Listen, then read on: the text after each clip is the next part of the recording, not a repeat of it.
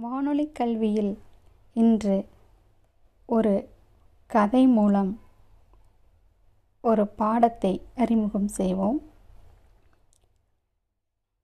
குருகுல காலத்தில் சத்தியகாமன் என்றொரு புத்திசாலி சிறுவன் இருந்தான்.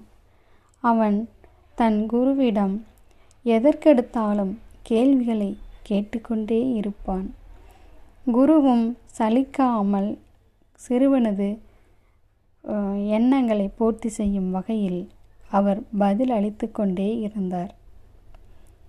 ஒரு நாள் சிறுவன் இவ்வாறாக கேட்டான் எந்த ஒரு விஷயத்தை கற்றுக்கொண்டால் நான் அனைத்து விஷயங்களையும் கற்றுக்கொள்ள முடியும்? குருவே இதற்கு நீங்கள் சரியான விடை எனக்கு தாருங்கள் என்றான்.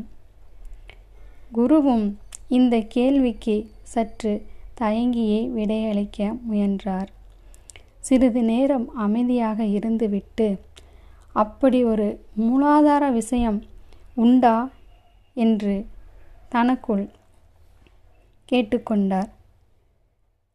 சிறிது நேரம் அமைதிக்கு பின் சிறுவனிடம் குரு எல்லாவற்றிலும் ஒரு விஷயம் ஒளிந்து கொண்டுதான் இருக்கும்.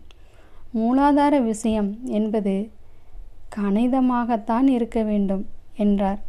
அதாவது கணித்து செயல்படும் எந்த ஒரு விஷயமும் வெற்றியில் முடிவடைகிறது.